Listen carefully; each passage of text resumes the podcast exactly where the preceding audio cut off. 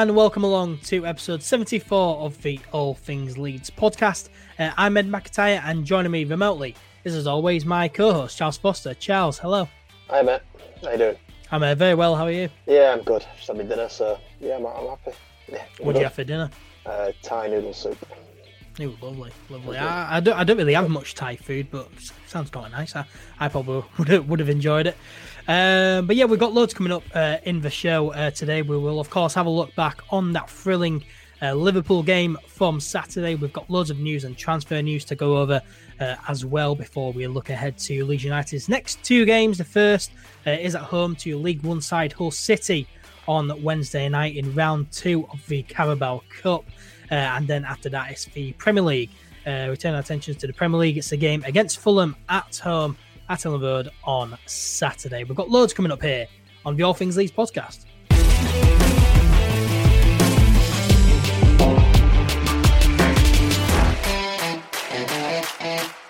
So let's start by looking back on uh, Leeds United's 4 3 defeat to Liverpool away at Anfield from last Saturday. Now, before the game, Charles, uh, a loss probably wouldn't have bothered me as much uh, because you know it was away at Liverpool. I'd be thinking, of course, we're going to lose away at Liverpool. Um, you know, you'd expect us to lose that game, but you know that defeat ended up actually being you know a really tough one to take, really, because Leeds United were were just so so good. They did us all proud, did all the players, and you know we deserved a point from that game, really, didn't we, Charles? Uh, yeah, I thought we performed very well. Unlike how we were in the last couple of seasons, we were very clinical with our chances and three shots on target, we scored all three of them. So those yeah. are the uh, those are the numbers you look for. Yeah, we, obviously we had more possession than Liverpool. I think we had 51 or 52 percent. Uh, we had more passes. We had 460 passes. I think they had like 420 odd or something like that. So yeah, we were. It was a really entertaining game and a really, really good way to start the season because you know the, the worst thing to do would be we just turn up and just get battered straight away, and then everyone thinks, "Oh, well, you're definitely going down." It's just like, well, no, we actually gave them a really good game. It was set pieces were let us down, like they always do in the end. But yeah, I, I would agree with you. I think we did probably deserve a point, although Liverpool were very impressive and they did, did create a lot of chances against us. Yeah, Liverpool were very impressive, as were Leeds. I think it was just two poor defences, really. Uh, to be honest, um, I've got all the stats here for the game. So Leeds had 51.6% possession, yeah. completing more passes than Liverpool with 460 compared to Liverpool's 423. And as you said, uh, we had three shots and scored three goals, which was just absolutely incredible because, you know, last season we were so poor at converting chances, but to put all of our chances away in this game, uh, it, you know, it was incredible. And, you know, to go away to the defending Premier League champions and, and perform like that and, you know, push Liverpool all the way, it's just incredible. Absolutely incredible. And, not, and all credit to the players. They, they did us really, really proud, didn't they? Yeah, it was. It was, it was very encouraging signs for for the uh, the future. We've got a couple couple more slightly more winnable games coming up, as we'll discuss. So it'd be great if we could take that kind of attitude and that kind of conversion rate, especially into these next couple of games. Yeah, yeah, I'm sure the uh, neutrals enjoyed uh, the game uh, on Saturday. I'm, I'm pleased that uh, you know I, I, think everyone now realizes how good Leeds United actually are, and that we are actually a very good team. And there was a lot of questions going into it, wasn't there? You know, will Leeds United perform? Had the word in the championship. Will they be as open as they, as they are? Because you know, if they are really open, then they'll probably get cut to pieces. But you know, we went there, stuck to the usual game plan, which we all said we were. People were questioning it, but Leeds fans know Bielsa's stubborn. He's not going to change his way. So we went there, did plan A, and yeah, it, it almost worked. It almost worked. We almost beat him. Uh, it was an incredible opening day fixture, an absolute classic.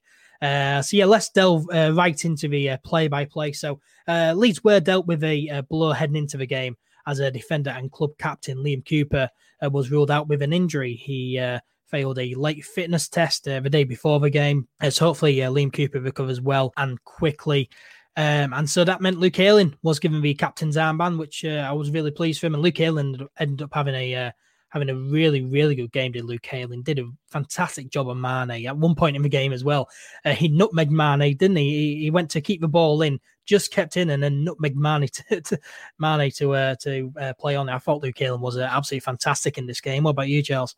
Um, yeah, it, it, was really good. He was he made a lot of blocks. He uh, Mane was probably the least I say least effective for me. I didn't really do much either. Yeah, Mane was, was, was pretty ineffective for the majority of the game. That Luke Ayling kind of kind of kept him quiet. Of course, uh, Stuart Dallas had a bit more torrid time against Mohamed Salah on the other flank, um, he was absolutely on fire in that game with Salah. Um, yeah, look at Luke Ayling performed really well. I thought yeah, Callum Phillips had a really good game. Most players had good games, to be fair. It was just yeah. the corners are starting to wind me up now, if I'm being honest.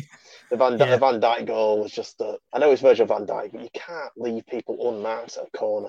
Yeah, yeah. I mean, I it, it, it, was a it was a poor defence, really, wasn't it? Yeah, well, I mean, I know Liverpool had that corner routine where, which is technically cheating, where they did it the first half and the second half. The first half, when they scored from it, they had Van Dijk basically hang around the edge of the box, and then as whoever's marking Van Dijk, uh, they would get Mane or Wijnaldum or, or John Henderson, whoever was hanging about Curtis Jones in the second half, to deliberately impede the, the, the player chasing him by running across them. And um, so he gets a free header goal. They, they tried in the second half. Of course, Curtis Jones just threw Koch to the floor second in the second half. So that's what they got the disallowed goal for. And the, the penalties were unfortunate as well. I thought the one early on in the third or fourth minute comes off his thigh, comes yeah. thigh, and hits him in the hand. I mean, he shouldn't have his hand up there anywhere. There's no reason for that. And I think if he hadn't had his hand there, I think Meslier, I don't know if Meslier would have got over that side of the goal. So that might have yeah. gone in anyway. So not going to blame him too much for that one. Yeah. Um, I mean, he had, he had a poor debut though, didn't he? he? Did a did good old rocking Robin. He had a you know a pretty disappointing debut to be honest, didn't he? I felt as though he grew into the game though, but especially at the start, I thought it was yeah just a, a little bit shaky. But I mean, you know, the the whole, you know, the, the two centre backs, you know, Pascal Struijk and and uh, Rockin' Robin only met never three days ago. Never played yeah. together. Pascal Struijk has never started in the first eleven for Leeds United at centre back. You remember last season, he I think he started against Charlton at uh, central defensive midfield. So you need to remember that yeah. these guys have only met each other a few days before the game and have never played as you know as a centre back pairing together. So you know, I think a lot of people seem to forget that. You know, yeah, you need you need to remember that. But yeah, Rockin' Robin, I thought he had a you know, a pretty disappointing debut. What about you? Yeah, I, didn't rate his um, performance, especially the first half. Thought the second half to go into it, but we we did it a couple of times. Another big mistakes we made were every time it happened twice of a set piece there, it led to their to Salah's you know second goal, the wonder goal right in the top corner, and it led to the the second penalty in the uh, last minute. They'd whip free kick in, we'd make a, a poor defensive header, which would basically land on the edge of the box with with Liverpool players completely unmarked Struijk did it for Salah's goal as well. You just head it to the edge of the box. Don't do that. Just head it behind.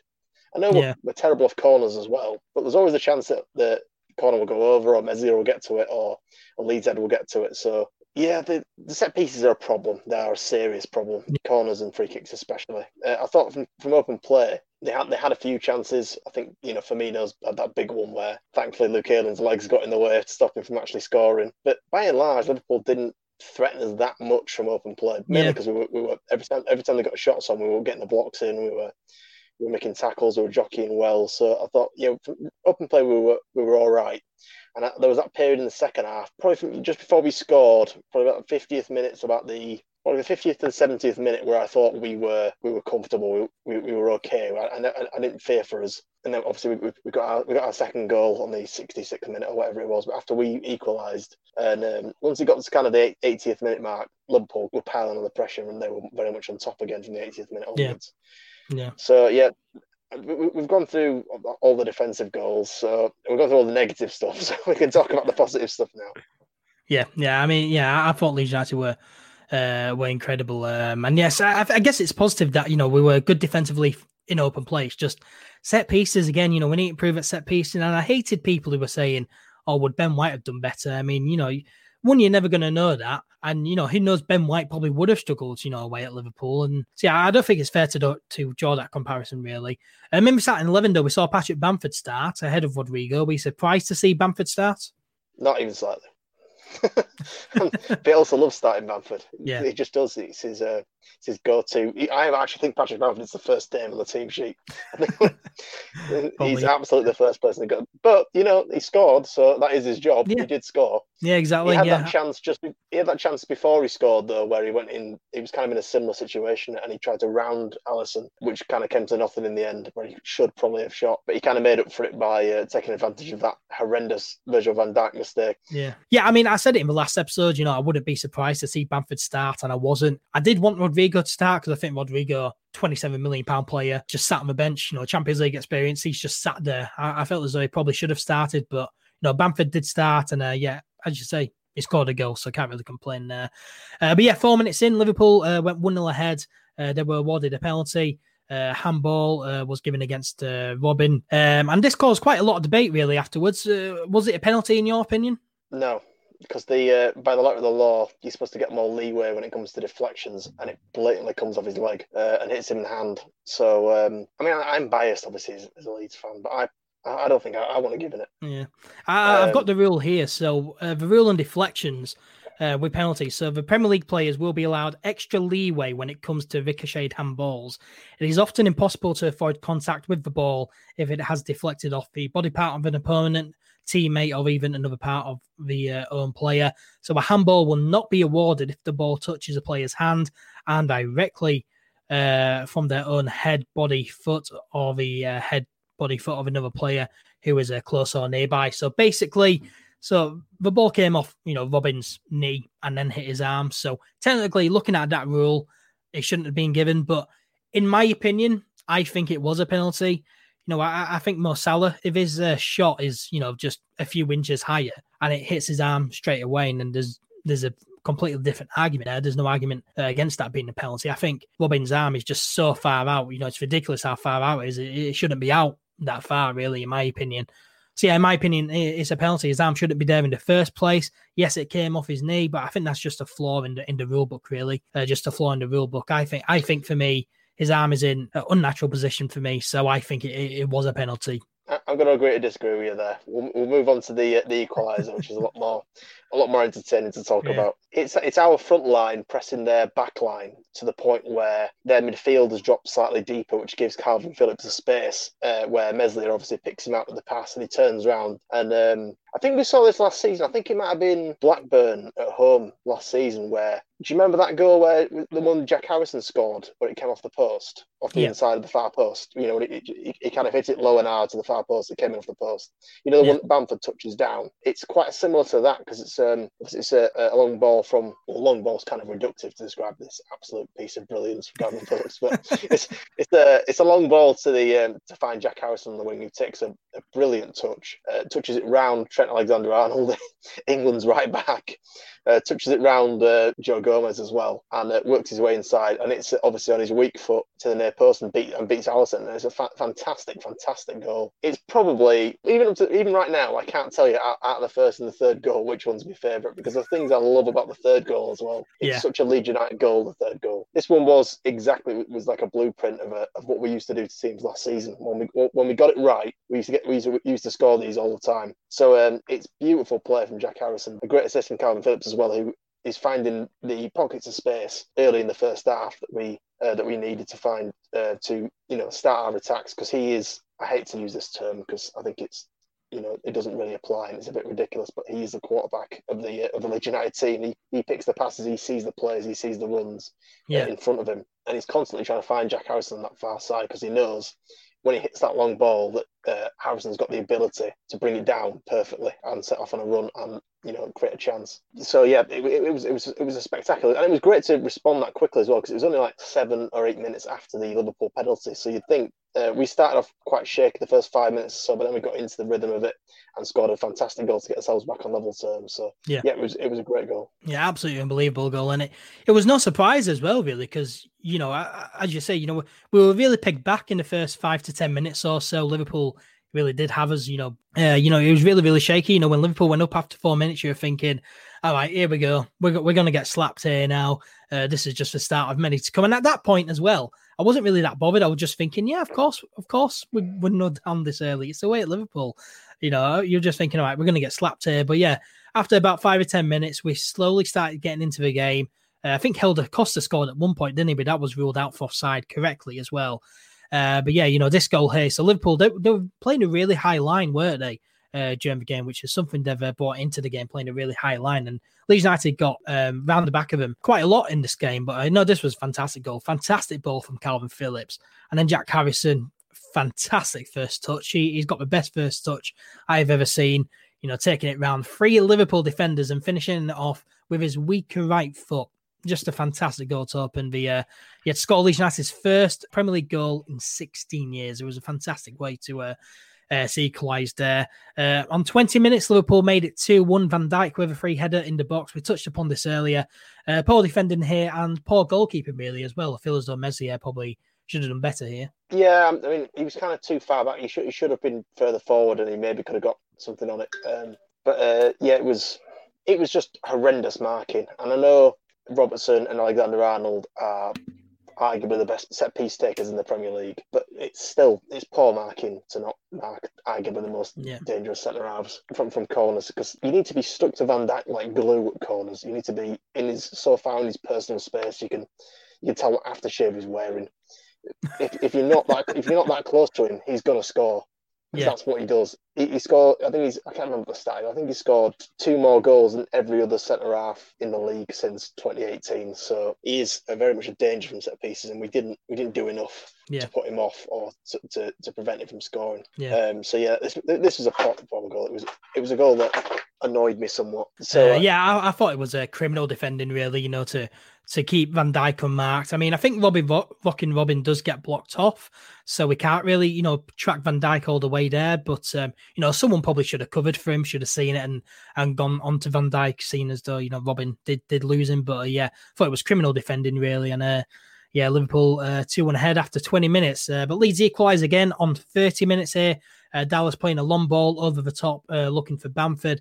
Uh, Van Dijk makes a mistake, and the ball ends up with Bamford, and uh, he finishes really, really well. Very, uh, very Beckford esque, really. It was a really nice finish from Bamford.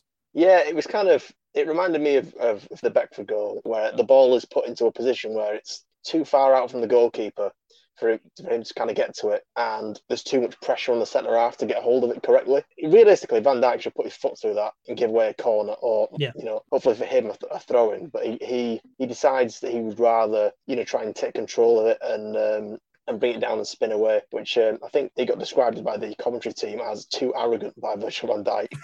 And I think he was a little bit arrogant by him. Yeah. He, can't because he did give more than a sniff of a chance. He, he literally touched it in right into Bamford's path. And I know it's on Bamford's weak foot, which he almost never shoots on. In the interview after the game, Bamford was saying he was annoyed that he didn't shoot. You know, the first opportunity, the, the, the one he had before this, so he decided he was going to shoot regardless. So, um, and he has a pot shot on it. Obviously, it chips off Alisson's leg, and uh, just rolls into the far corner, and then it's absolutely game on then because they've got to um, they've got to come at us again, and we can and we can exploit the space they leave behind. Yeah, yeah, this was so incredible just to see Bamford score away at Anfield is just just absolutely incredible. But uh, yeah, three minutes later, it was three two to Liverpool. Mo Salah with a with a strike, and th- there's no stopping this goal for Mo Salah. Really, you know, no stopping this goal. The uh, the only place that that the ball could have gone in the net because every other part of the goal was covered. The only place to put the ball in, in the net, Mo Salah found it right in that top right hand corner. There was no stopping this. Fantastic strike, really, from Mo Salah. It is a very, very, very good strike, and it's it's absolutely unsavable. Although I think Meslier doesn't get too far away from it, to be honest. Look, looking, no, he doesn't. I don't know, if you've seen the if he's a little bit quicker, I think I think he might get a fingertip to it. But the we did this as I mentioned earlier. We did this a couple of times from set pieces. They would whip a ball in, and we would every Leeds defender would rush to try and beat Van Dijk in the air. And most of the time, when when there's that many people, you do beat him. We did beat him in the air, but we used to, we headed it straight to the edge of the box, and then you've got Mane and Salah and Firmino all waiting there to pick up the scraps. And it's a great touch from Salah, and then he just you know slams it in, and it's it's unsavable really. And a, a really, really good finish. But you know, we, we have to. You know, when when you're doing that, I know it's Struijk, and I know he hasn't played much, and I, and I know it's Liverpool away, and I'm taking all these things into account. And I'm going to say some really positive things when we go on to talk about the rest of the play. When when that ball's whipped in, he get no one else gets near it. He gets straight to it just head it behind. Just chip it off the top of your head, head it behind the corner. I know, I know we were poor for set pieces, but if you if you if you given that kind of opportunity to Salah on the edge of the box in the form that he's capable of, in the form he's clearly in, he's going to score. So yeah. and there's corners a bit more chance he might they might not. So yeah, that was it. Was a bit of a defensive error. Yeah, and they were back in front. Yeah, yeah. I mean, I guess you got a point there with, with that goal, but I just think you know, I think Struijk did the best he could with that header. I just think it's just a world class goal from from Mo Salah. Really, just a just a world class goal. A word on uh, Illan Meslier though. Um, even though Meslier conceded four goals and he probably should have done better with that Van Dijk goal, I thought Meslier was really really good in this game. Uh, for what a 19 year old, 20 year old. Uh, you know, first game in the Premier League, you got Firmino Mane and Salah chasing you, and he's on the ball and he's just so comfortable pinging it out, you know, to, to whoever he wants. Um, I thought he made some really good stops. There at one point in the first half where Struijk almost scored the best own goal I've ever seen, and Meslier uh, ended up getting back well to to save it. I thought Meslier was was really really good in this game, really really good, especially for you know as I say a 20 year old. I, I thought it was really really good. Yeah, he had a good game. Penalties are a lottery, really. You can't judge yeah, exactly. Yeah, a, goal, a goalkeeper on, on penalties because any competent player, competent forward player, scores penalties. So apart from Bamford away at QPR last season, so yeah, so you can't you, you, can't judge keepers on penalties. And Salah's second one is pretty much unsavable. So um, yeah, I, he, he could have done better with the Van Dijk goal, but he did have a good performance. Yeah, yeah, very much so. Uh, but yeah, back onto the game. So it was 3 2 at half time. Uh, Leeds were great in the second half, really, really, really were good. Uh, as you said earlier, probably from 50 to around 70 or 80 minutes, Leeds we really were in control of the game. I'd say we were really, really comfortable on the ball, you know, passing it around the back and then just pinging balls out, you know, trying to find players. Uh, Jack Harrison did end up scoring in the second half, uh, got the ball in the back of the net, chipping Alisson, but was unfortunately. It wasn't technically his for... goal, it was um, Alexander Arnold heading it into his own net, which a bit more comedy from the game. Yeah. But, uh, you know, a very good chip from Jack Harrison, really. And uh, yeah, disappointed that it wasn't uh, that it uh, was ruled out, but it was ruled out correctly for offside, really.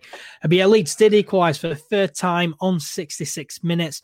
Uh, Helder Costa here on the right, uh, finding Mateusz Klich free in the box, who took a great first touch and volleyed volleyed the ball into the bottom left hand corner. This was a this was a fantastic goal, a fantastic move, and a fantastic finish from Klich. Well, yeah, I want to talk about the, the build up a bit for, first a bit more because it comes off. We make a kind of a long, you know, a long ball punted down their their right flank, our left flank, and it goes out for the throw in, and they throw it back in. I think it's Cocker wins the defensive header and uh, knocks it forward, and he, man- he, manages to get it to Kalvin Phillips. Who, it's great strength and a great turn from him to, turn away from his man in midfield. Obviously, he finds Klich, and Klich knocks it out wide to Costa into a bit more space. And then um, if you if you if you watch the movement, it's perfect because um, I don't know whether it's Curtis. Jo- I think it's Curtis Jones and Wijnaldum that are supposed to be keeping an eye on Klich in midfield, and he makes a brilliant run, and, and you can see him indicating to Costa while he's moving. He, uh, yeah. he makes a darting run through the midfield. Uh, obviously, Van, he leaves Van Dijk miles away from him. He, he, makes a perfect run, and Costa spots him and finds him in the pass. And it's a, it is a really. I mean, the touch is arguably better than the finish. The touch is superb, yeah. and then obviously blast it in the far corner, and that's three three. And you, uh, this was, yeah, it was a superb goal. But it all comes from their throws. It's great anticipation, it's great strength, it's working it into space, and it's yeah. finding the gaps in their defense because they were at this point in the game they were leave. I think it was the 66th minute in that big in that 20 minute window where we were at, at our best in the game. We um, it's a brilliant pass from Costa as well because he, he finds him perfectly. The pass is weighted well. If anything, yeah. there's slightly too much on it, which means that the touch, the, the, the quality of the touch from Klich is is uh, is required. But then it's a it's a it's a great great volley into the corner. Alisson kind of sees it late and can't really get across to it, and it's um and and, and then we kind of had him shell shock for a bit. Obviously, yeah. they, they regained their rhythm eventually, but we, we we were properly in the ascendancy at that point. Yeah, yeah, and it, it, was a really, really good goal. I, I, loved everything about this goal. Really, probably poor defending from Liverpool. You know, not to track to run of Klich, but you know, I liked everything about this goal, everything you've said. But there were two things that you didn't mention that I really like. So first, when Klich makes the run, you can see Tyler Roberts making the run into that space as well. So that's two players noticing, you know, loads of space in that in that box. They both make the run, but Klich ends up getting it first before Tyler Roberts does. So I quite like that, seeing Tyler Roberts make that run as well. But also, you mentioned that Phillips laid it off to Klich. It wasn't Phillips, it was Rodrigo. Yeah, and I, re- and I really like this. So Phillips, uh, yeah, he looked like he'd won the ball really, uh, but it was a Liverpool player to, to his right hand side, and Rodrigo's there in front. What Rodrigo does is, is run to the ball, barge Phillips out of the way, and lays the ball off to Klich. And and I just love that, you know, an experienced player with you know with all the experience he has to go, all right, I'm taking charge here. I'm going to lay this ball off to Klich, and he can start a move here. Uh, I, I, thought that was fantastic because usually, you know, you wouldn't see Bamford doing that. Uh, usually, I think you know anyone else would have just, all right, Phillips, you've got it, do something with it. But Rodrigo, his experienced head, was like, all right, I'm going to take charge here, and uh, yeah, he did. He barged Cam Phillips out of the way, laid the ball off to Klich, and then Klich started the move. So I thought it was really good play from from Rodrigo here. Um, and Rodrigo, what did you make of, of him on his debut? I, I, I, didn't think it was too bad. He had a bit of a mixed game. I thought um, I thought he did, he did some things very well, but I thought we had a bit more presence up top where when Bamford was on the pitch. I thought we were, we were, we were finding Bamford more. I thought we didn't really see enough of Rodrigo on the ball. Yeah. A lot of his movement was good, a lot of his tracking was good. We didn't see enough of him on the ball. I think by that point, by the time we went 3 3, Liverpool were properly putting on pressure once it got to the kind of the, the late 70th, you know, in the minutes, and up to the 80th minute onwards, they were they were kind of piling on the pressure at that point. So he didn't really get much service, but he did. Yeah, his movement, his uh, his layoffs were good. We just need to see a bit more of him on the ball. I, I don't know whether he'll start for the game we're going to discuss shortly, the whole game in the Carabao Cup, whether or not he'll start there. But I'd, I'd love to see more of him on the ball. Yeah, yeah. So I. I thought his movement was great. As I say, the the pick out, you know, in the third goal. But uh, yeah, we, we, didn't really see that much of him on the ball, to be fair. So can't really. Uh, can't really, uh, you know, say too much about Rodrigo's debut, to be honest. Uh, Van Dijk thought he had made it 4 3 to Liverpool uh, from a corner, uh, but it was ruled out for a challenge on uh, Rockin' Robin. And uh, yeah, I don't know about this. Was it a foul, do you think, on, on, on Robin, or, or, or, do you think, or do you think it wasn't? Do you think the goal should have stood? I mean, this for me, I know obviously I'm going to get called biased again, but Curtis Jones literally grabs him and trips him up as he's running towards Van. I think he must have. I think he must have been um, caught complaining about the first goal. You know, the, the first uh, Van Dijk goal to the referee after they scored it. I think the referee was watching him, and uh, yeah, Curtis Jones. It's not like Mane, where Mane just runs past him in front of him so to block him off. Curtis Jones actually grapples him, you know, grabs his arms, and then you know, and kind of shoves him over. So I think uh, the referee does spot that. I think the, the goal is, is fairly disallowed. So yeah, it, it shouldn't shouldn't have stood for me. But yeah, we, we had to be better at set pieces. We, we looked really vulnerable all night to, to set yeah. pieces, and, and you think out of everything that we, we, could we could train to be better at set pieces are the most trainable thing. Um, should we so, should we bring back Gianni Vio? No, he's a he's he's long gone for a reason. uh, that that that one free kick away at Burton Albion, that, that, was Gianni yeah. Vio's entire contribution. This goal uh, was um, was fairly disallowed. I thought. Yeah, yeah, I, I, agree. Defending from set pieces has to get better. Uh, it really, really does. Uh, but yeah, Liverpool did make it four three on eighty eight minutes. Uh, Mo Salah completed his hat trick, tucking away a penalty after Rodrigo brought down Fabinho in the box. And no argument against this, really. It was a definite foul from Rodrigo. A typical striker's challenge, really. So, uh, as yeah, nothing to complain about here. And uh, yeah, Liverpool ended up uh, winning 4 3. Uh, disappointing because I did feel as though, you know, Leeds United did really deserve a point, to be honest. Uh, but what a game of football! It had everything. Mo Salah hat trick, uh, you know, a few mistakes and and plenty of goals, seven goals. So yeah, it was just a fantastic game, really thrilling game to watch you know, for newly promoted Leeds United to go away to the reigning champions Liverpool and put in a performance like that was was just really really special. And as I say, the players did us so so proud. Uh, the game drew uh, 2.5 million viewer average. Um, on the day. Uh, it peaked at 3 million viewers, uh, beating every game from last season, which is incredible. it just shows you know how big of a club Leeds United actually are and how many people really want to watch Leeds United, doesn't it? Yeah, it was also the most. I think it's the most watched ever football game in America. You know, the USA. I, really? I think it's the most watched ever game. Incredible. I mean, it was it was absolutely, it was very entertaining. It was it was it was box office, and uh, with the way that both teams are going at each other for the neutral, it must have been a spectacular watch. So uh, yeah, it was spectacular watch for me, and I, I was invested in it as yeah. you. So um, yeah, it was it was, it was wildly entertaining. I can uh, I hope we're on the right side of a few of them results this season though. yeah, I mean it feels weird, doesn't it? You know, we, we lost the game four three. Usually you should be disappointed, but I was I was just in awe of what I saw. Leeds United were just really really incredible. And uh, yeah, it was a really, really weird feeling because on the Sunday, usually after the day after a loss, I'm absolutely fuming. But I really wasn't here. I really wasn't. I really, you know, wasn't too bothered that we lost. It was disappointing on the day, but you know, in reality, you know, you expect us to lose to Liverpool, but it was just a thrilling game of football to watch. So yeah, can't really complain too much. Uh, the table is pretty irrelevant right now, but uh, Leeds United are 13th after playing one game. Now, Charles, we predicted a mid-table finish for Leeds in uh, in the uh, last podcast, uh, but after that game, uh, have you changed your mind? Do, you think Leeds United will now finish in the top half, or maybe even top six after that? No, I think that's uh, it's wishful thinking. I, am going to stand by my uh, my mid-table prediction. I, I, I, I, can't see us finishing that high. I think it may be higher in the mid-table than I expected it to be. It might be, you know, 10th to 13th rather than 13th to 15th. I'll, I'll concede it may be a higher mid-table finish, but I'm I'm still expecting us to finish no higher than mid-table. I think there's a lot of very quality players and very quality sides who are uh, more established at this level. And I think it would be a bit naive and fanciful to think that we're going to finish any higher than you know mid-table. Yeah, fair enough. Uh, I'm going to say it on record now. Leeds United are getting top ten.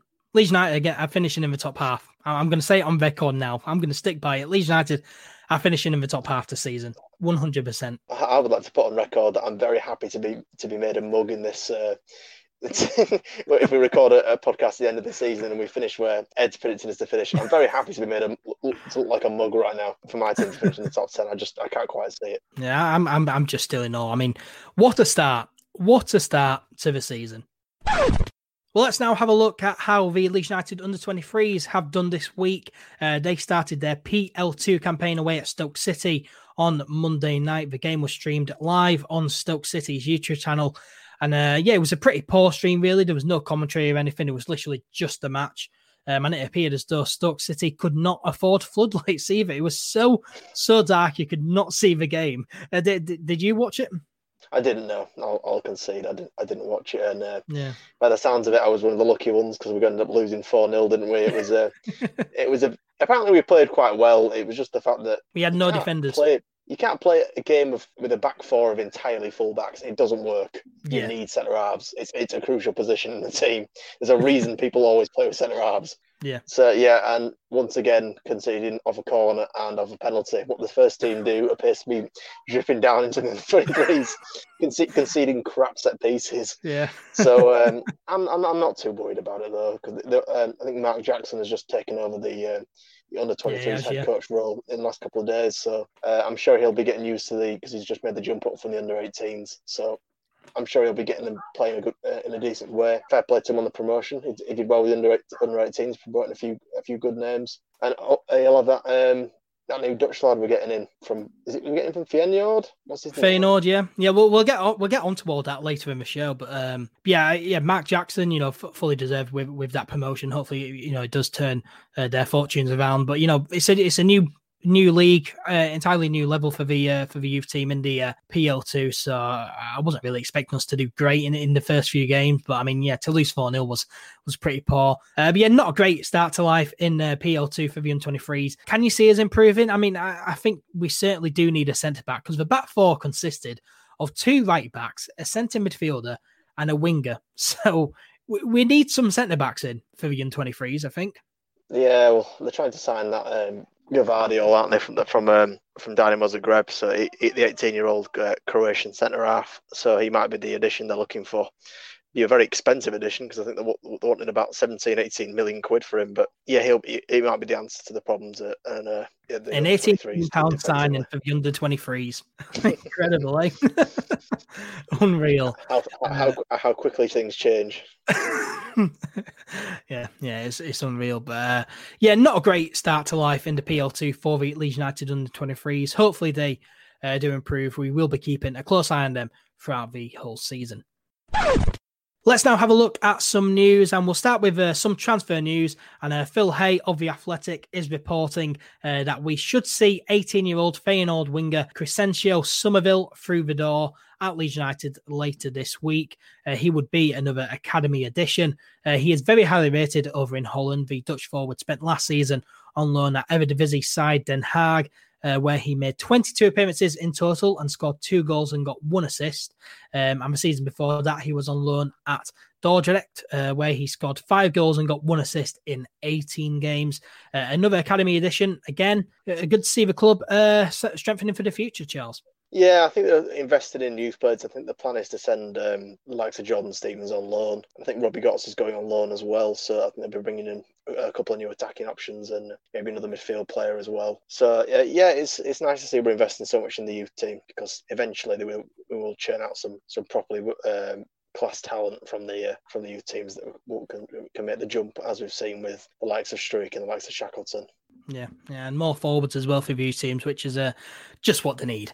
uh, Leeds have been dealt with a major blow, though, in their pursuit for 18-year-old Din- Dinamo Zagreb defender Josko Gav-.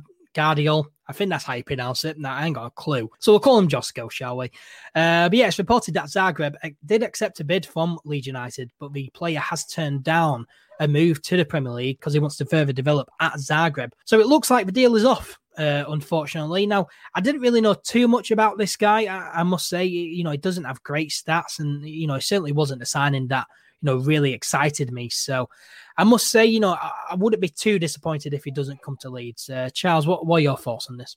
I thought it was a lot of money to spend on um, a centre half that is not established. So I thought, yeah, I'm not too disheartened about this. And if it frees more money up for signing the likes of uh, Rodrigo De Paul, then I'm uh, I'm I'm open to, to, to not signing him because I think that Struijk is enough. He's good enough to be, you know, a backup centre half. Um, yeah. Once Liam Cooper comes back from injury, we'll be up to three, and I think that's probably the amount that Bielsa will want. Yeah, I'm I'm, I'm not too disheartened by this. Yeah, yeah, no, I, I, I must say, I think that we do need another centre back as a backup centre back. I really, really do. I think get someone like uh, Axel Tuanzebe from Manchester United on loan for the season. I think just someone like that, just bring him in on loan uh, as another backup. That's just my personal opinion. And he can play for the pro- 23s as well, which I think is good. I, agree with you. I think splashing 18 million pound or so on uh, you know an 18 year old player who you know is unproven at a high level, I think it you know it would be a, a bit silly to be fair. So yeah, I, I, agree with you there. And but but I do I do think that we do need another centre back in though. I, I would say that. The problem is that you only get two loan slots in the Premier League, and one of ours is already taken up by Jack Harrison. And I also think it will be very unlikely that Manchester United will want to send Tuanzebe on loan to Leeds for him to not play every game. And yeah. with amount of money we've spent on Robin Koch and the fact that the other centre half we have is our captain of the football club, he's not likely to, to make that jump. So I agree with what you said in principle. Maybe maybe we should get another one in, but I'm, I'm fairly happy to have Struijk as a backup player. I think it'll probably be okay. I think he might need a few more games in that position, which he can hopefully get through um, if we make enough progression in the cups. I'd be well up for. I think he will probably start tomorrow uh, on Wednesday against Hull um, Struijk. So I think he'll get a bit more experience in that in that role. Yeah, I think this is just me thinking about the U23s and the fact that they need centre backs after that after that four 0 defeat. Yeah, I think that's just me thinking about the U23s. To be honest, they they do need centre back, so I do want another centre back in. Uh, but no, I, I agree. I wouldn't be too disheartened if you know we didn't end up getting a. Uh, ended up getting this uh, young man. Uh, I, I, think splashing 18 million pound or so on an unproven player, yeah, would be a bit silly. So would it be too disheartened? But you know, as I say, it would be nice to happen. And I must say, there are reports saying that the deal could still happen. So uh, we'll need to wait and uh, see on that one. Um, a deal that does look uh, like it will uh, definitely happen. Uh, there was uh, Rodrigo De Paul to Leeds United. Leeds have been linked with De Paul all summer, really. Um, and he does look a good player. He's a 26 year old attacking midfielder from Argentina. Uh, he's played six times for the Argentina national team. Um, he's currently at Italian top flight side uh, Udinese. Uh, he's been there since 2016. Uh, before that, he was at Valencia for uh, two years, where he made 43 appearances and scored one goal. And he was there while Rodrigo was there as well. So uh, yeah, looks like they they could be a, a good partnership. Uh, but during the four years he's been at Udinese, uh, he's made 143 appearances, scoring 24 goals and getting 22 assists. Uh, last season he made uh, 34 appearances, scoring seven goals and getting six assists. He's got ridiculous in-game stats as well.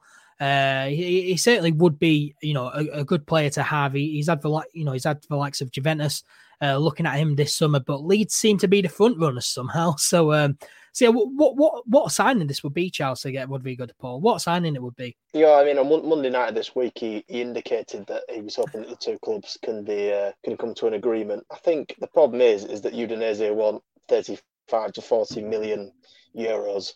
And uh, I think Le- Leeds are not willing to offer much more than kind of 25 to 30 million euros plus a few add ons. So um, yeah, there's, there's, there's a bit of a disagreement in the in the evaluation there. And I think it's because um, Roger has been interviewed recently saying we need two more players, and the budget we've got is 40 to 50 million for those players. So I think he's trying to get De Paul in for 25 plus a few add-ons, plus another 25 million pound player. So I think, but I think it's, he's the kind of player that if we were going to sign him, it would he would be our final signing of the window. I do think it would be a fantastic sign, and you're right, and he's got good good in-game stats, and he's um, he's involved in a lot of. Uh, he's probably one of the best central midfield players in the in the Serie A, really, especially when you're playing for a team like Udinese, which who are, who are about as big as Watford. Um, so that they're not they're not expected to compete at the you know the highest levels in the Serie but he's always highly involved in chance creation and and build up some a lot of key passes and things. So he, he's really really quality player. If you want my opinion, I think we should just pay the money. I, I think he's good enough. I think he'll suit the system. I think he's exactly what we're looking for, um,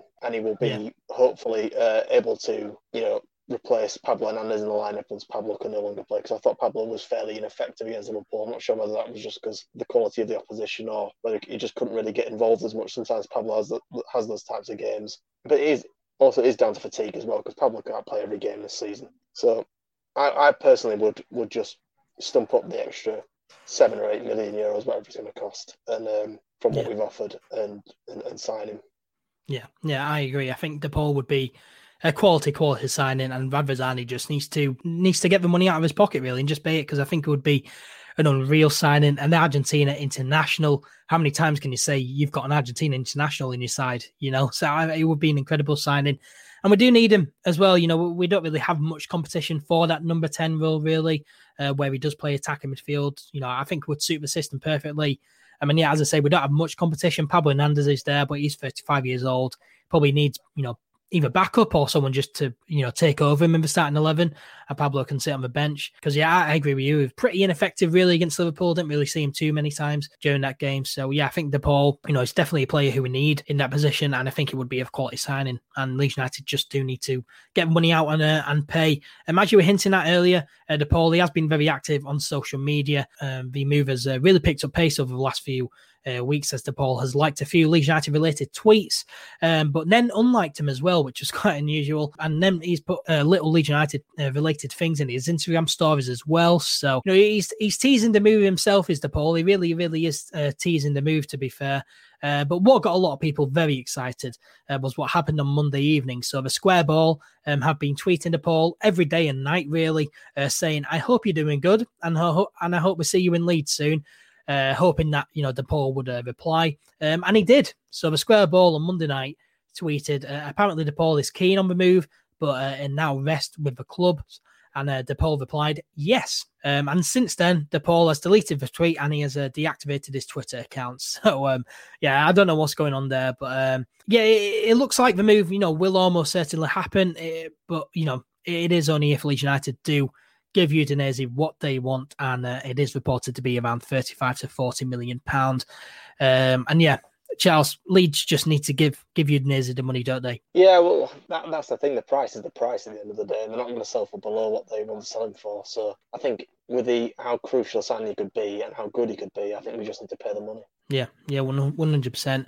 Um, and it looks like DePaul wants to come to Leeds, probably the Bielsa factor, really. And I like that, you know. I want players who want to play for Leeds, and DePaul seems like he does want to come to Leeds. So, no, I, I do quite like that. I do quite like that. However, though, do, do we really want a player who, you know, during transfer speculation, you know, likes tweets and unlikes tweets? Do we really want that?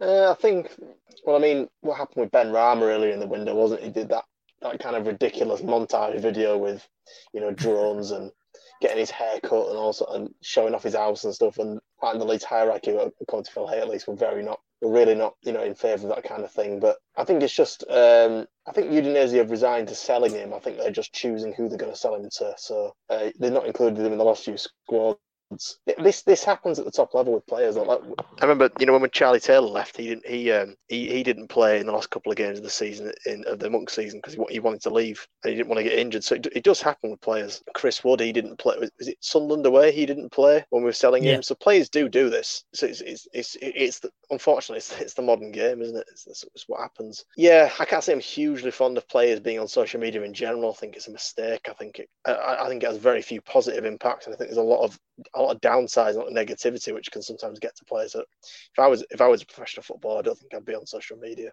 because I think you just get too much stick, and I think you, no matter how good you are and strong you are mentally, if you're taking horrible stick and abuse most days, then it, it does get to you. Yeah. So um, yeah, I'm not sure how I feel about active players on social media, but he, he's a good player, and this is just how players are these days. So it wouldn't, you know, completely put me off signing him. Yeah.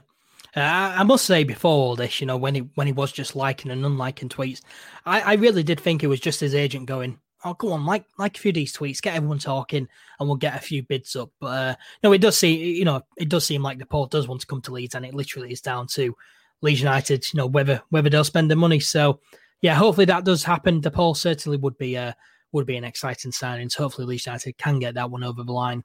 Um, in other news, uh, Mark Jackson has been named uh, the new Leeds United under 23s head coach, as we were uh, discussing earlier. Uh, he was previously the uh, under 18s head coach. Uh, so, yeah, great to see the club awarding coaches who who are already at the club, you know, the Nova club, and giving the promotions. It's really good to see. Yeah, we, we, we, kind of, we kind of mentioned it earlier. Yeah, I, I agree with the the kind of uh, it's what Liverpool used to do for years throughout the uh, the seventies and eighties and early nineties. They just used to promote from within the club from their own coaches and used to obviously win. You know, the likes of Bill Shankly and, and Paisley as well. Uh, they promoted these these people from, from within the club themselves, and they were very successful. And I think it can be successful even in the modern game. Yeah. I think uh, we'll see how uh, Carlos Corberán does at Huddersfield. I think uh, promoting from within coaches and giving people chances is better than just bringing in complete unknown sometimes. Although saying that we are managed by Bielsa, who was to most of us at least a complete unknown, so it can work. But you also for every Bielsa you get a um, a Darko Milanic. So in fact, there's probably three Darko Milanics for every Bielsa in this world. So it, it, it, can, it can work sometimes promoting from within. Yeah, yeah, and uh, yeah, I think it's very good. You know, very good to see. You know, Leeds United promoting Mark Jackson. You know, Mark Jackson has done a fantastic job with the under 18s. So yeah, I'm very very pleased for him. So many congratulations, um, and good luck to Mark Jackson, uh, the new head coach of the Leeds United under 23s.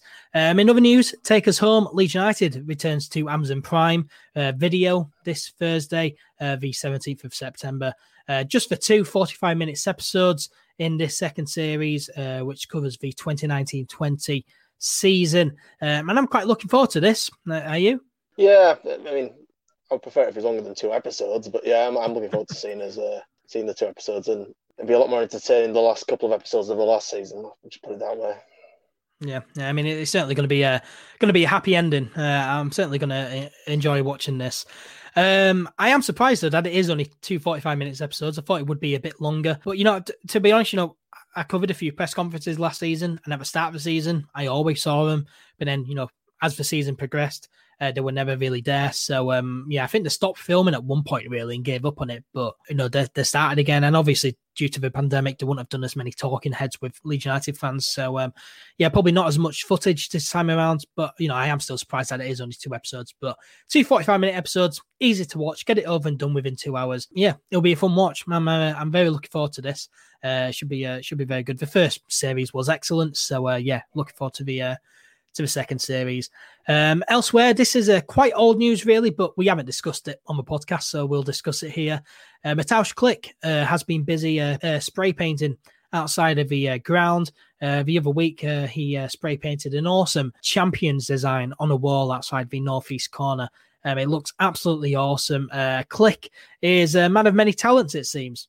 Yeah, well, I, I knew about this because um, he mentioned it in an interview on the Athletic with um, with Phil Hayes. He's very much a fan of, uh, Polish rap and Polish street art. So yeah, it didn't surprise me that he'd done something like this when I, when I was told. But yeah, it was uh, it's fantastic to see. I'm, I'm loving the the amount of street art that's going on in Leeds at the moment uh, in reference to Leeds United. Obviously, there's a new Bielsa one at Hyde Park Corner. If you've not seen that, you should go see it. It's not far from where my house is. It's, it's ridiculously good, and um, yeah, I've really been enjoying it. And uh, I think it's uh, have to credit uh, friend of the podcast, Andy McVeigh, for popularising the Leeds United street art. And uh, yeah, yeah, he did a really good one recently. A big uh, Bielsa mural on the side of a on the side of a Asda over in uh, Armley, which is uh, quite near me. Um, yeah, that that's a fantastic design. If you live, you know, around Armley and Newfoundland, Wortley, and then definitely go up and uh, go up and see that. Uh, it's a fantastic designer. Yeah, big shout out to Andy McVeigh, also known as the Billy Banksy. For you know, I, I think probably you know starting all the Leeds United street art, it's really uh, really picked up and uh, yeah, it's fantastic seeing Mateusz Klich designing stuff. He's always liked graffiti, he said. So um, yeah, happy to see the club, you know, allowing Klich to do this. Really, I, thought it's really good. And uh, yeah, if you get a chance to go down to Elland Road and, and see the uh, see the design, do it. It is a very very uh, good design. Um, also down at Elland Road, uh, the first part of the uh, Centenary Square outside of the uh, Centenary Pavilion has uh, been completed. Uh, so if you have a brick down there, check your emails and uh, you will know exactly where it is and where to find it. Mine is down there um, and it looks really, really good. I really like the look of uh, Centenary Square. I, I highly recommend anyone going down to the ground to have a look. It really, really does look impressive, does uh, Centenary Square. Um, and finally, uh, if you follow me on Twitter at ed underscore McIntyre 98, make sure you go follow. But yeah, if you already follow me, uh, you would have seen that uh, we've won an award recently. Uh, so, as some of you may know, I studied uh, sports journalism for three years at Leeds Trinity University. Um, and for one of the modules in third year, uh, this whole brand, I guess you could say, all things Leeds, counted towards it. Um, and a few weeks ago, I got a lovely email uh, which said that I had won the Yorkshire Evening Post Prize for Local Digital Journalism Excellence. Uh, only five were assessed by a judging panel, and mine won, which is uh, unbelievable. I had no idea this was happening, so it was a real, real shock. And uh, yeah, fantastic. Uh, really, really happy with all this. Um, Alex Evans, head of live and trending for Yorkshire Post newspapers, uh, said of my work, Ed's submission showed a lot of creativity and hard graft. He put together the most content rich website of the lot, populated with a well sourced, smartly edited video in a neatly designed site with a good UI. Uh, there are more than 70 episodes of his podcast and some impressive interviewees, uh, as well as the video and podcast content Ed showed off his sports writing talents with pieces such as the interview with the Billy Banksy and chats with former players alongside match previews and transfer news. The site is engaging and highly relevant to our local audience, and it also makes good use of social media, integrating a YouTube channel, Facebook, Instagram, and Twitter. The price was uh, judged uh, based on the following criteria local relevance, interesting content, engagement hook, and aesthetic. Um, and I will receive a certificate for this prize and uh, have the uh, achievement covered by the YEP and get a week's remote work experience at the YEP, which I'm uh, very much looking forward to. Uh, and yeah, absolutely awesome with this. I had no idea, as I say, that this was happening. I'm really, really happy with this. Of course, I wouldn't have been able to win this, you know, without everyone who's been on the podcast, who I've been able to interview you, Charles, wouldn't have been able to do it without you. Of course, you know, you've been on the podcast with me from the very start. So thank you very much for, for being well with me. I wouldn't have been able to, to do it without you. Thank you very much. Um, yeah, so everyone who, you know, has been on the podcast, who have interviewed, you know, who's helped writing, Johnny Chick, big shout out to him, the uh, writer yeah. and All Things Leeds, and he's done a few videos as well. And yeah, Charles as well. Big thank you to you, the co-host of the All Things Leeds podcast. Would not have been able to uh, win this award uh, without you. So yeah, for, from me to everyone else, thank you. Thank you very much. Well, let's now look ahead to Leeds United's next two games. Uh, the first is taking place on Wednesday night uh, against League One side Hull City at Elland Road in round two of the Carabao Cup. Um, Charles, are you expecting uh, many changes for this game? Uh, Bielsa's made changes for the cup in the past, and I, I wouldn't be surprised to see you know Struijk start. Struijk will almost definitely start due to the uh, Liam Cooper will probably not being recovered from his thigh injury. Jamie Shackleton will probably start. I, I, anticipate Rodrigo will probably start. Yeah, Barry Douglas will probably start. So yeah, I think there'll be quite a few changes um, yeah. in the team. So yeah, I'm, I'm, I'm looking forward to it. And whether or not um, Mateusz Klich will be starting or Kalvin Phillips, I don't know. Uh, Ian Poveda, I think he, he will start as well. So uh, I'm, I'm, I'm looking forward to this. Uh, I, I really do want to beat Hull because as funny as it is them being in League One, and I was I was a bit gutted about this cup draw because I was looking forward to not playing Hull for a very long time, and that has, all, has already been ruined. So yeah, I just want to I just want to get this game out of the way and knock them out of the cup. They're not very good for a reason. They came bottom of the championship last season. We can we finished top of the championship. They employed Matthew Pennington. They're, they're, they're just awful. Yeah. I mean, I'm, I'm quite looking forward to it because our second team is going to absolutely batter Hull City. So I'm quite looking forward to that. Um, yeah, I, I am expecting uh, quite a lot of changes. You know, Kiko Casilla will probably start. Uh, Jamie Shackleton yeah. in for Klich, I think. Uh, will probably start.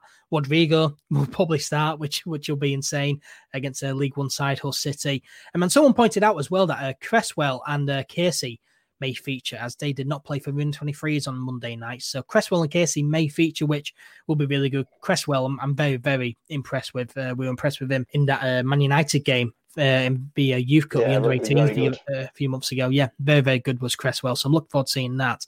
Um, and yeah, I, th- I think there will be, you know, a few changes. Still some first teamers in there, but uh, yeah, I'm expecting, you know, a few changes. But, uh, you know, Bielsa, he does respect the competition. He may want a cup run. Uh, do you want a cut run, Charles? Uh, I mean, I, I, think it would be nice to have a cut run, but the priority probably is just to stay in the Premier League. To be fair. Yeah, I mean the games are there's not as many games this year, but due to the, the fact that this has been a late start of the season, the, the games are starting more compressed. So I always I always enjoy a cup run. I don't enjoy being knocked out of competitions, uh, but it's especially the Carabao Cup. It's not it's not a big thing to me. I don't I'm not gonna be devastated, but if we get knocked out, but uh, um, especially given even if we beat Hull, we've already had the, the second second round draw has been completed, and, and we'll be facing either West Ham or Charlton more than likely it will be West Ham. So we'll who will play twice in the league anyway. So we're not playing a. It's not like we're, we're waiting on playing, you know, like an Arsenal or a Liverpool or a Man City in the second in the in the next round. Even if we beat Hull, and I'm, I'm including the word if there because I'm not. I'm, I'm not, I'm not deluded. It's it's still going to be a game of football, and there's yeah. still going to be corners, so we, we, so we could still concede some goals. But yeah, I'm not entirely thrilled about this game uh, or about you know seeing the word Hull, to be honest. But you know, I just I just want to I just want to get past it and, and not play them anymore. The whole point yeah. of getting promoted out of the championship was to not play Wycombe or Hull or, or Charlton or or Preston North End again. I don't, I don't want to play any of these people. yeah, yeah, nah, I, I probably agree. Um, but you know, we should win, shouldn't we? Really, you know, Grant McCann's Hull City, a dreadful team, of course, finished rock bottom of the championship last season, where we finished top. Uh, Hull are now playing in League One. Uh, they did beat Gillingham 2 0 uh, away in their opening league fixture of the season, but you know, we should really beat them. You know, we're, we're two leagues above them now, two leagues above Hull City now. So, uh, yeah, it, it, probably would be a bit embarrassing to lose against these, really. So, uh, yeah, we should probably beat them, to be honest. And now Leeds have a great record against Hull, uh, one loss in the last eight games with uh, against them, uh, five wins and two draws. Uh, we, of course, did the double over Hull City last season, winning 2 0 at home and 4 0 away from home. Uh, so, what's your score prediction here, Charles? What's your score prediction? Two one leads. I'm going to go 2 0 leads. I think, well, I think I'm hoping we keep a clean sheet. Uh, yeah, 2 0 Leeds. Uh, we, we, sh- we, should win, really. Uh, let's now look ahead to uh, this weekend's game, uh, which is at home uh, to Fulham in the Premier League.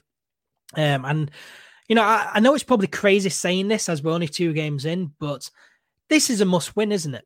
If you're going to stay in the league, and that has to, that has to be the main goal until, until we've until we've secured, you know, safety from relegation. Then we can figure out. Then we can focus on you know finishing as high as possible. Uh, then we have to beat the teams that you know will likely be be down around us, which will be your, games against Fulham, your West Ham's, your your West Broms, your Aston Villas. You need to be winning those games. So they got battered three 0 the weekend by Arsenal, with Arsenal kind of in second gear really. Uh, we slapped them three 0 last time when we played them at Elland Road. So I would agree it's a must win. Yeah, we do need we need, we need to we need to get some points on the board, and this is a fantastic opportunity to do it because we're playing Wolves and Sheffield United and Man City very shortly, which yeah. are all going to be very, very tough games. So you need to win your winnable games and then try and nick points from your less winnable games. So this is yeah. a very winnable game. So I think we have to get three points from this. Yeah, yeah, I agree. I, I, I do think it's a definite must win. You know, the reality is, you know, we are a newly promoted side. You know, we, we, probably will be down there fighting for survival. So we do need all the points we can get. And uh, yeah, teams like Fulham are the teams that we're competing against to, to stay up, really. So yeah, we, we do need to beat these kind of teams, really. I, I would say that it is a must win on Saturday. Uh, now, Scott Parker's Fulham, uh, they have a decent side, but they did get off to a poor start in the league, losing 3 0 at home to Arsenal uh, at the weekend. So yeah, it, it should be interesting. Uh, Fulham will be you know raring to go and, and wanting to bounce back from that you know really poor defeat. But um, I'm quite confident after that Liverpool game. Now I am quite confident after that. So, um, so yeah, we'll, we'll need to wait to see. But I, I, would definitely say it is a it is a must win. Uh, the team for you would do you think it'll be a, uh, an unchanged lineup from that Liverpool game? I would hope that, given the minor nature of Liam Cooper's thigh strain, that he would be able, he'll be fit enough to start against Fulham, but otherwise I would keep things very much the same. I thought the team performed well. Uh, yeah, I can't, I can't, see any reason to change this. Yeah, yeah, yeah. I uh, 100% agree. I thought Leeds were fantastic against Liverpool. So, um, so yeah, I, would probably expect an unchanged lineup unless Liam Cooper's fit, and then he would, of course, go in. And uh, now Leeds have a decent record against uh, Fulham, uh, just two losses in eight uh, with five draws and uh, the one win. Uh, we, of course, beat them 3 0 at home last season. Uh, that was, of course, after the lockdown as well uh, in the restart. So, uh, yeah, we've already beaten Fulham in the restart. We beat them a few months ago. So, what's your score prediction for this game? Do you, think, do you think we'll win this? Yeah, I got a feeling we will win this one. Probably 2 0.